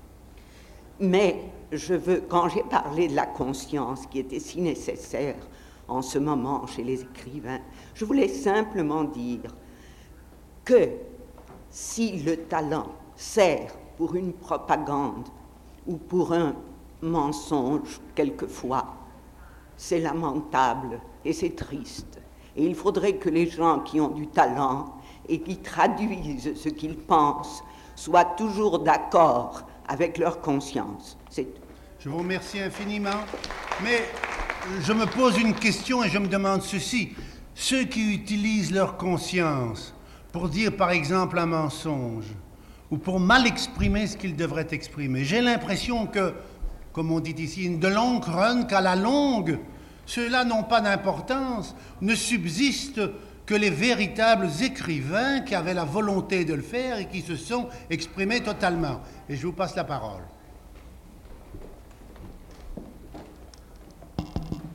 Frank Dotes in Melbourne. I must return to the address by Mr. Florentino. I'm very grateful to him that he brought up a very ticklish subject that is the involvement of Asian countries and smaller African countries in the whole discussion which is going on.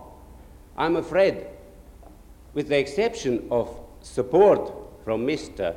Keene, he wasn't answered by any of the members of the panel. Because, as I watched for the last 10 years, even within the Pen Club, we have developed a tendency to look at our own navels and put on our own problems and bore to death many of our Asian delegates to come, who come here to actually communicate and to have a part of common problems and not go back to the same James version of the Bible, which doesn't concern them.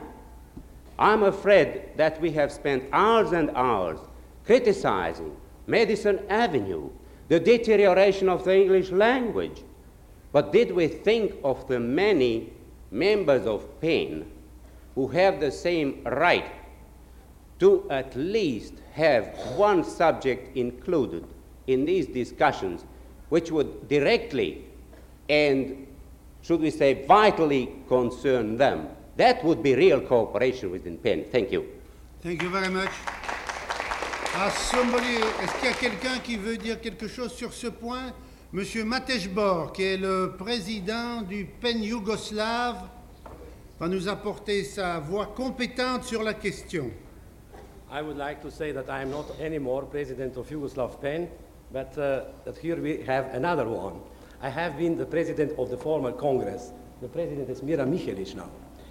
Uh, so I would like to uh, say uh, so only some uh, words about this discussion yesterday when uh, we uh, have talked about the first part of this discussion.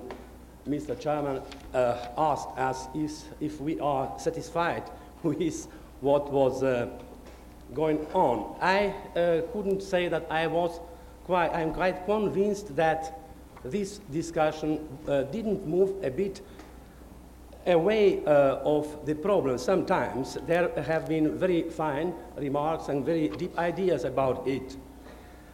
But uh, still, uh, probably the formulation of this theme is a bit, um, a bit um, it is not quite clear as far as I am concerned. Now, I thought that uh, the um,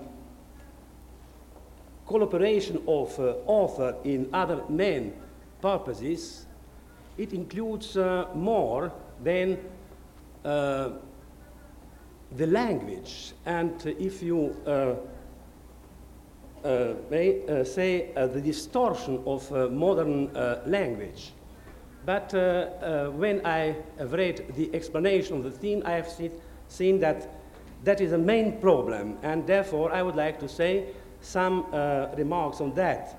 In my opinion, the distortion of uh, modern, modern style is due as well to the fact that we, writers, do not anymore produce final products, uh, but we are uh, often providing only raw material for other uh, arts, uh, for example, for television and cinema and that these uh, could be as well a reason of this, uh, what we say, bad writing.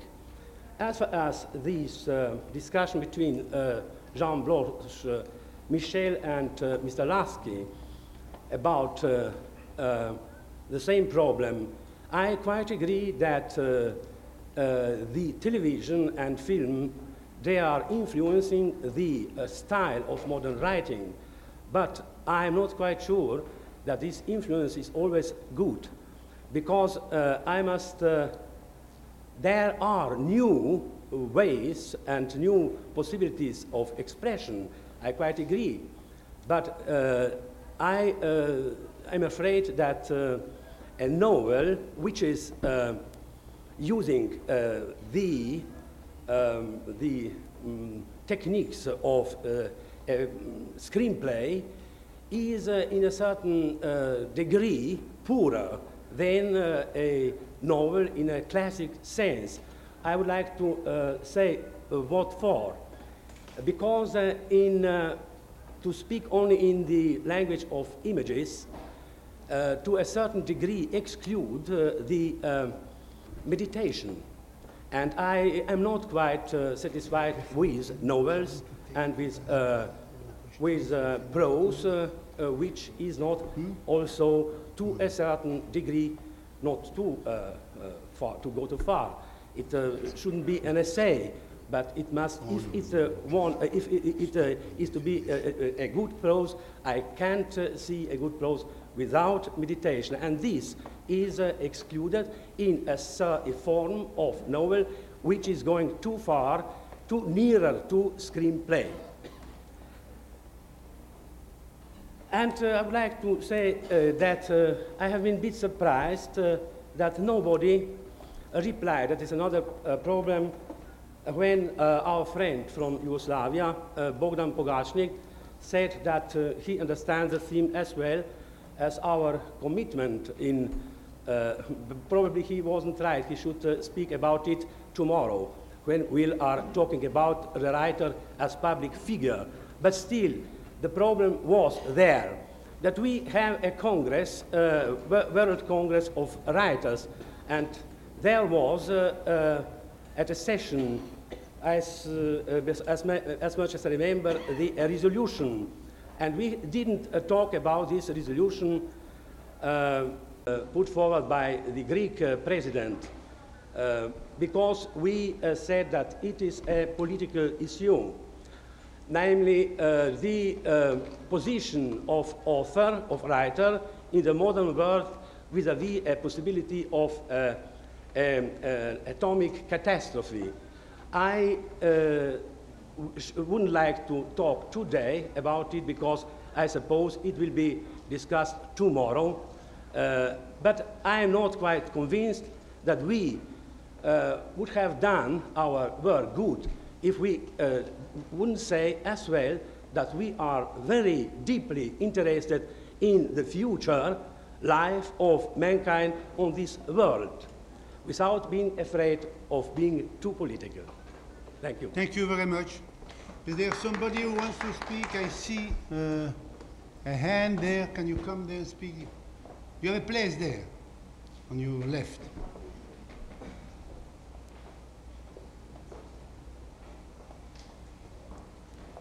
Mr. Chairman, I only would like to uh, make two uh, points.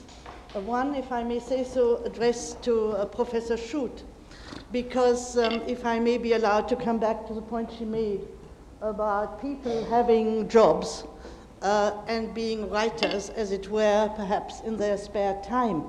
Now, I do in fact agree with her, being an academic person myself, that people in the academic field have in many cases a unique opportunity in using what they're writing as well um, as using it also in their teaching. And therefore, there is no dichotomy between what they research in and what they write on. But it does seem to me that this rather glosses over an enormous problem, and that is the writer who is forced to debase his wares by uh, writing for a living, let's say um, for advertisements or things of that nature, which are not only not a help to him, but in fact may really be a hindrance uh, as you have been kind enough to talk about history, the German poet Hans Sachs, he was in fact a shoemaker. The question which I want to raise quite seriously is this if you've got to do an outside job, uh, something not related to your writing, it might in fact be better for you if you did something else, something entirely different, something which would enrich your experience in a different field because if we are trying to objectivize at all what we are doing, it is awfully good, I think, to have two bows to your string. And we academics, I'm afraid, are only one. And this leads me to my second point, which I think is related.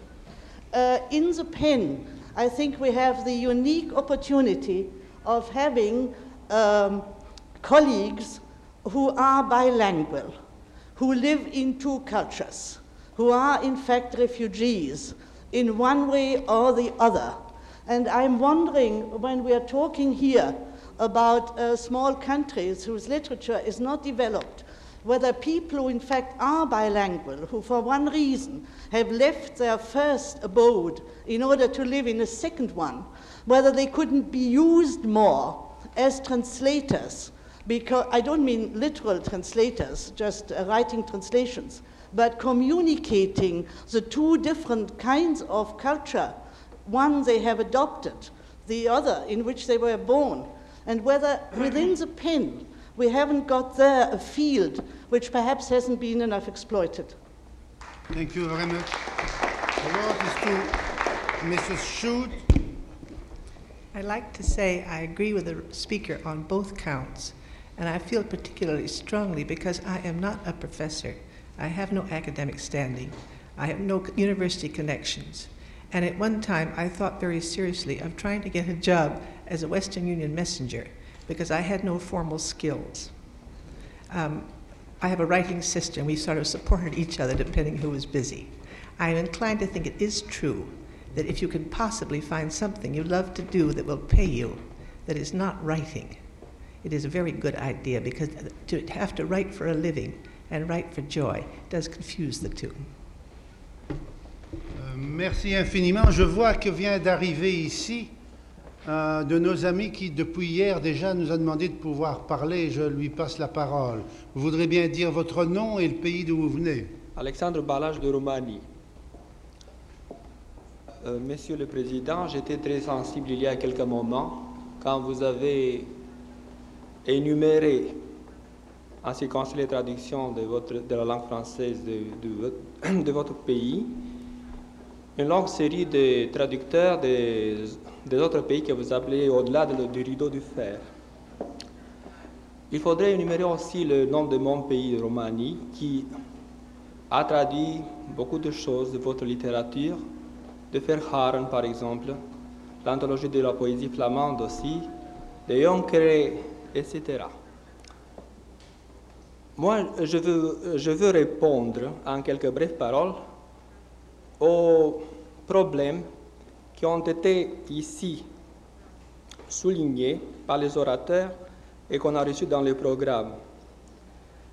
Répondant euh, aux questions posées, il faut souligner, après mon opinion, la, lecture, la, la lecture d'une littérature plus facile, moins prétentieuse, amusante, comme on dit, ne remplace pas, pas du tout et, jamais, la lecture de la littérature proprement dite. De ce point de vue, on ne peut pas parler d'une crise insoluble du roman, parce que le document sur le vif l'emporterait de nos jours sur la fantaisie créatrice. Comme jamais la machine ne va remplacer l'écrivain. Et de ce point de vue, une anecdote, parce qu'on a raconté ici beaucoup d'anecdotes, est très intéressant en ce qui concerne la machine à traduire. Machine à traduire, le dernier modèle, a à traduire une version, par exemple, nous disons, on a parlé tant ici de Shakespeare. À un certain moment, elle déclare il y a deux versions. La première A, elle traduit entièrement le fragment, et puis la deuxième version B, elle traduit encore une autre version, euh, le même fragment. Elle déclare je ne sais pas quelle version choisir. Elle fait explosion. Jamais le créateur, et vous devez savoir que dans mon pays, les écrivains sont appelés messieurs les créateurs, même par les gens des services de maison de repos, jamais la machine ne remplacera pas euh, le créateur, l'écrivain. Deuxième, euh, la deuxième réponse au deuxième problème. Les éditeurs, les directeurs de revues littéraires ne doivent pas du tout empiéter sur la liberté du, créateur, c'est-à-dire du poète, du poète, du prosateur, du dramaturge, des essayiste, etc.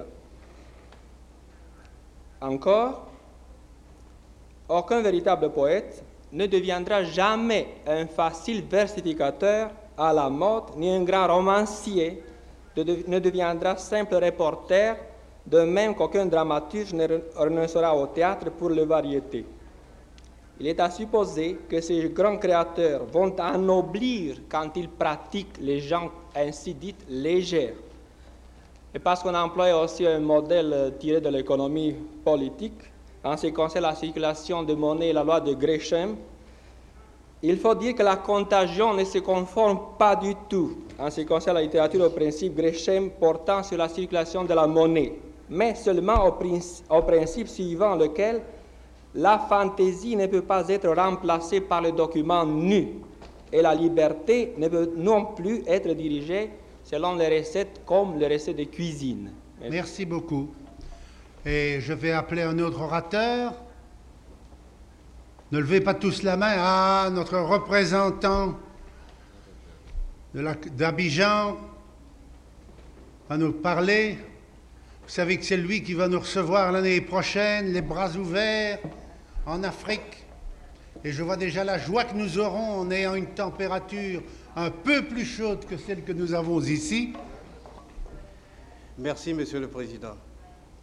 Monsieur le Président, mes chers amis, mes chers collègues, je serai très bref. J'ai écouté depuis l'ouverture de ce congrès les uns et les autres avec beaucoup d'intérêt. Au fond, toutes ces interventions se résument, d'après nous, à, la constatation suivante. C'est que l'écrivain se sent menacé à l'heure actuelle, c'est que l'écrivain, pour ne pas dire l'homme total, se sent menacé, envahi de toutes parts par la technique, par les méthodes modernes que la, la science lui a offertes. Ainsi donc, l'homme se trouve donc devant, dans l'attitude de l'homme, de, de- des parents qui ont accouché d'un monstre et qui sont incapables de le comprendre et de cohabiter avec ce monstre. Je suis persuadé que actuellement, les écrivains, comme tous les hommes, n'ont pas à faire de complexe devant les techniques modernes. Ce sont eux qui les ont créées, ce sont eux qui les ont favorisées. Ils n'ont nullement à faire un complexe devant ce- cette situation. Si il, il est arrivé que l'homme s'est laissé dépasser par la technique, par la vitesse de la technique, ce n'est pas de la faute à la technique, mais c'est de la faute à l'homme lui-même qui, peut-être, s'est laissé bercer par ses lauriers et s'est endormi, pour m'exprimer, pour, employer une expression banale, s'est endormi sur le rôti. Je fais donc un appel pressant aux hommes. Je leur dis que les techniques, l'électronique, les radios, les télévisions ne sont que des outils qu'il a créés. Il lui appartient lui-même de dominer ces, ces outils, de s'en servir, d'apprendre à s'en servir. Et ensuite, que l'homme n'oublie pas sa mission, qui est, au fond, euh, pour employer cette terminologie des chrétiens, une image du divin.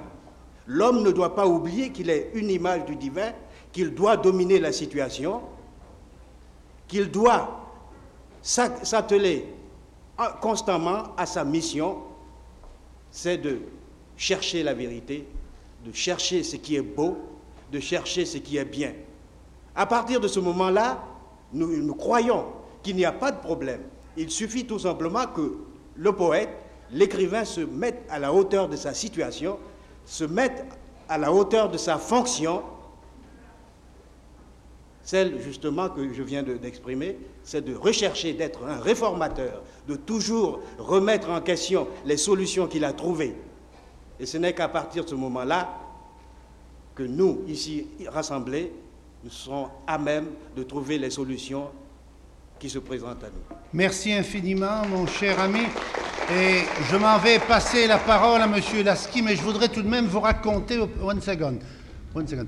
Je voudrais tout de même vous raconter quelque chose qui est un exemple que j'ai vécu il y a 26 ans. Il y a 26 ans, j'étais à New York et je collaborais à une pièce que j'avais faite avec Maurice Materlin qui était ici. Or, vous savez que Maurice Materlinck appartenait encore à une génération. Il était né en 1865. Et un beau jour, Maurice Materlinck avait vendu un article pour 2500 dollars à un magazine qui, pour ne pas le nommer, s'appelait Liberty Magazine. Bon. L'article est prêt à être publié quand un beau jour, j'étais là, j'étais avec Materlinck.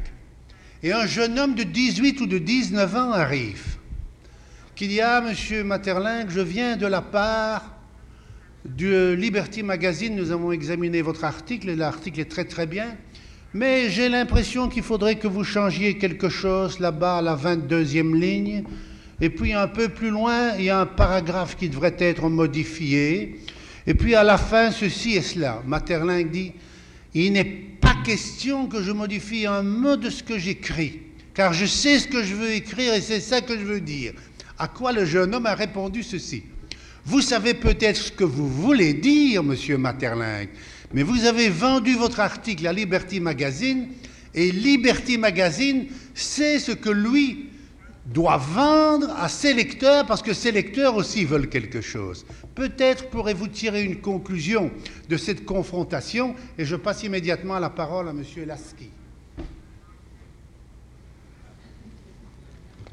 Um, ever since Professor Sternberger raised the problem of the services which a writer can lend to political groups, either those of his own conviction, in which case it's called commitment and sincerity, or those of passing fancy, monetary reward, or just sheer deviltry, in which case it's called irresponsibility.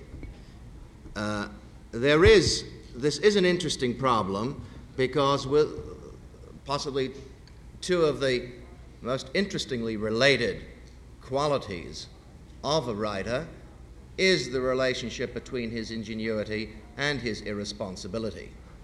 There is a certain amount of playfulness, and it is certainly harmless when it is directed uh, inwardly or onto the manuscript. When it is directed to public affairs, we get both ingenious and irresponsible uh, formulations. It is because the writer is, a, is this special animal. When some of the great slogans of our day were created, it doesn't make a difference whether one believes in them or not. I can remember 30 years ago as a young student going to Madison Square Garden and listening to Mr. Earl Browder, a leading figure of the American Communist Party at that time, announce a marvelous new slogan. And I, although I profoundly disagreed with it, I wished, a la Oscar Wilde, that I had thought of it. He said, Communism is 20th century Americanism. And I thought, my Lord, how ingenious, how clever. There it all is, how simple. And uh, Paul Robeson sang songs about it, of American history. Uh, there was complete uh, uh, uh cultural uh, devotion, which then, American cultural devotion, which became consistent both with communism and Americanism. And my admiration for that phrase, and I still remember it, and I haven't forgotten it, so there must be some value to it, was that of a phrase maker, of an an irresponsible who has some feeling for other people's ingenuity. What one forgets is that there were people who lived not outside that slogan in phrase, which I did, but inside that slogan, who actually believed that communism was 20th century Americanism. And it's at that point where the joke becomes a tragedy. Uh, the slogan, which I remember just a few years ago, which I thought was a, a, a marvelous piece of, uh, of uh, short, laconic, pregnant writing. You know in your heart he's right. I admire that phrase. I wish I had thought it and possibly for better candidates.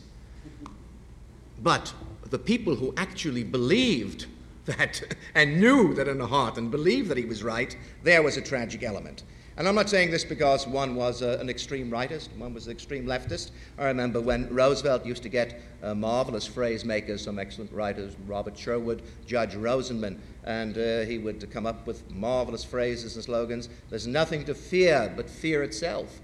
Well, by God, there was much more to fear than fear itself. There were terrible things. There was war, there was fascism, there was uh, uh, uh, social decay. It wasn't merely fear, but it served a certain purpose. And uh, I, who admired the phrase, lived ambiguously within it and without it.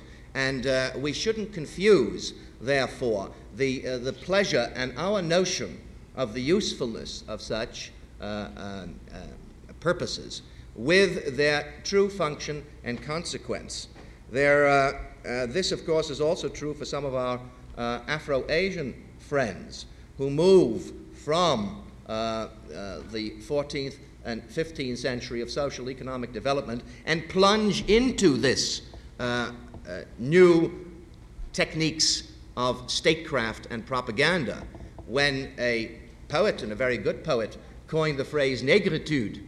I think he did more harm to political development in, in, as is now recognized, in, uh, in French Africa. And when uh, Mr. Nkrumah uh, was jealous of that phrase and had a very clever writer think up a compact uh, parallel to that, the African personality. And it was clear, it was intelligent, it was, it was gay, but its, uh, its uh, political and social effects were, I think, less than constructive. The conclusion I would draw is that I would much prefer a duller, uh, less gay, less interesting, less sloganized, less formularized way of making politics because the ingenuity becomes a prison. The cleverness becomes a deception. It is a, a, a self pleasing affair for the writer, but it, it, uh, it, uh, whether he believes it or disbelieves it is unimportant in this. Uh, the implication of collaboration, as Monsieur Goffin uh, uh, originally started, well, was a negative one. It is not cooperation. It, there is a, a, an imputation of prostitution in it, and certainly, what more literal trans, uh, what more literal definition is there for collaborate of prostitution than collaboration in other men's purposes? Thank you very much. I think Mr. Uh, Luce White asked me to Lucy White asked me to speak. I was beginning to wonder just where Mr. Lasky was leading us. Um, the comment I want to make is this, um, and it's relative both to what he's had to say um, and to the reproaches which have been um, showered upon us who sit on the platform for our neglect of smaller literatures. I've learned something, um, or I've had something brought home very forcibly to me um, in uh, the discussion this morning, which seems to me, from my own point of view, to be a positive gain. And that is, um, I've received a very salutary reminder of the extent to which writers in smaller literatures um, have remained um, the guardians of the national identity and of the national soul. Um, and indeed, I must confess that, for example, when I read uh, novels uh, translated from uh, languages spoken by only tens of millions rather than hundreds of millions of people, I often notice about them a kind of richness of social de- density which doesn't exist um, in English novels anymore. Um, in fact, we're approaching um, this problem from two very different points of view. Uh, that the writer in a small country uh, is much more conscious, I think, of, of possible betrayal um, because he knows that the trust is placed so firmly in his own hands. Uh, the writer um, who speaks a, a, a sort of quasi universal language like English um, is conscious of two other things. First of all, of being pushed to the margins of society, of not mattering anymore, and therefore being, uh, to some extent, free uh, to indulge in adventures. Such as writing for radio and television, which may involve compromises. Um, but he is also um, he is also much more struck, as I said before, by uh, the kind of uh, shadings of moral problems which come in very large literature which offers very many opportunities. Um, I think that the perhaps the most salutary intervention on this subject uh, was made by Madame Ocampo. Um, that her um, distinction between good writing and good conduct is the one I'd like to hold on to. Um, but I would also like to say that I think that in a way this kind of morality is easier uh, in a small literature, and that there's a real sense in which I begin to envy uh, such a colleague uh, uh, uh as Mr. Florentino from the Philippines. Merci, mesdames et messieurs. Nous allons clore bientôt la Donc il y a encore deux personnes qui ont demandé la parole. J'en vois une troisième, je ne vais pas naturellement étrangler le débat. Je vous passe pour deux minutes la parole, et puis je la passerai au monsieur qui est là-bas, et enfin à la, personne qui est derrière. Vous avez la parole.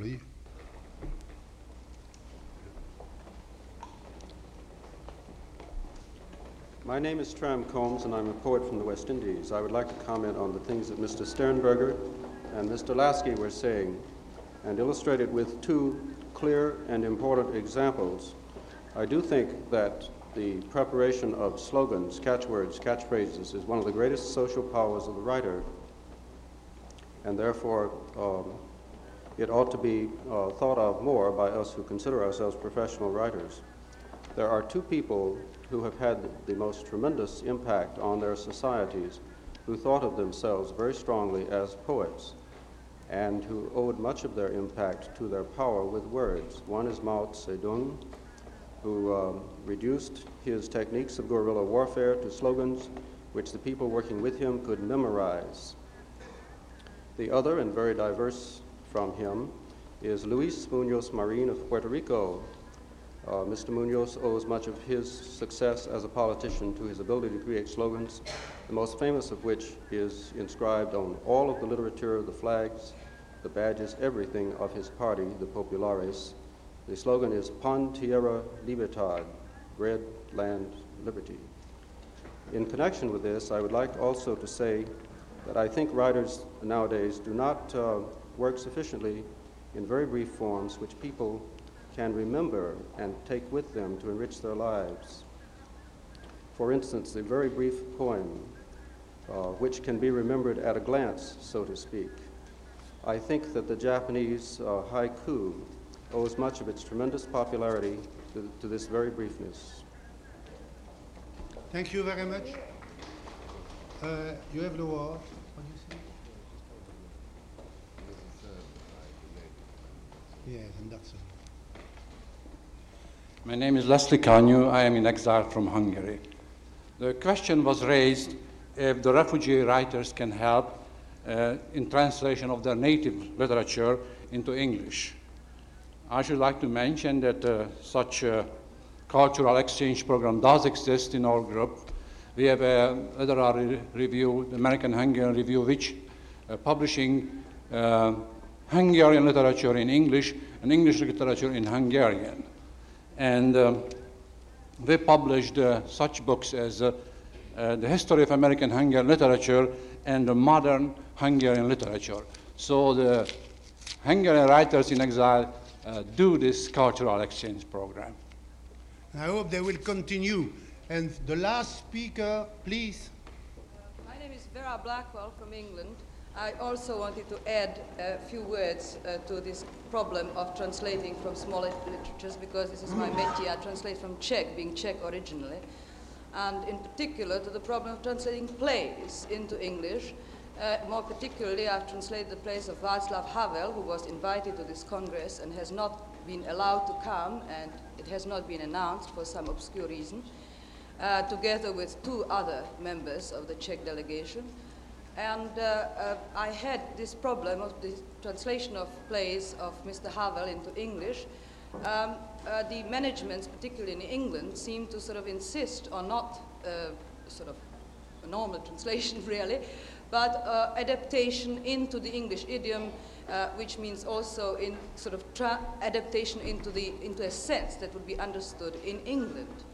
Now, we have tried this with the first play of Mr. Havel called The Garden Party. The adaptation was given to Mr. N.F. Simpson, and we have tried three times to adapt, and it doesn't seem to work. Yet uh, this problem exists, and we still, still haven't solved it. We are now sort of struggling with the second play called The Memorandum, which uh, uh, several managements are interested in, and again insist on some kind of uh, trans. Um, adaptation that would be because the, the, the, the, problem is that uh, of course there, there are certain political overtones certain local overtones which seem not to be uh, easily uh, transplantable into a big culture which has not these problems now this problem exists uh, how to solve it what is best I, I personally believe that these things should be left as they are if they are really good works of art uh, they would communicate themselves. Uh, as, for example, the uh, first play of Mr. Havel's has been done in 18 German theaters, two Swiss theaters, two in Vienna, in Austrian, in, in Sweden, in Finland. And for some reason, we don't seem to be able to have the same kind of success in the English language. That concerns also the American theater, where I've also tried. Uh, so far, of course, not so much because I live in London, and I haven't got such uh, sort of great contacts here. Nevertheless, uh, I, I, should like to hear the panel, if there is time, uh, what they think about this sort of problem of uh, adaptation versus uh, uh, translation. Merci infiniment, Madame. Je vais donc lever la séance. Nous avons essayé de confronter l'orateur avec les difficultés qui se présentent actuellement. Et permettez-moi, en levant la séance, de vous confronter, non pas avec le café que je devais vous livrer vers 11 heures, mais avec l'apéritif éventuel s'il y a moyen d'en avoir un ici. Merci.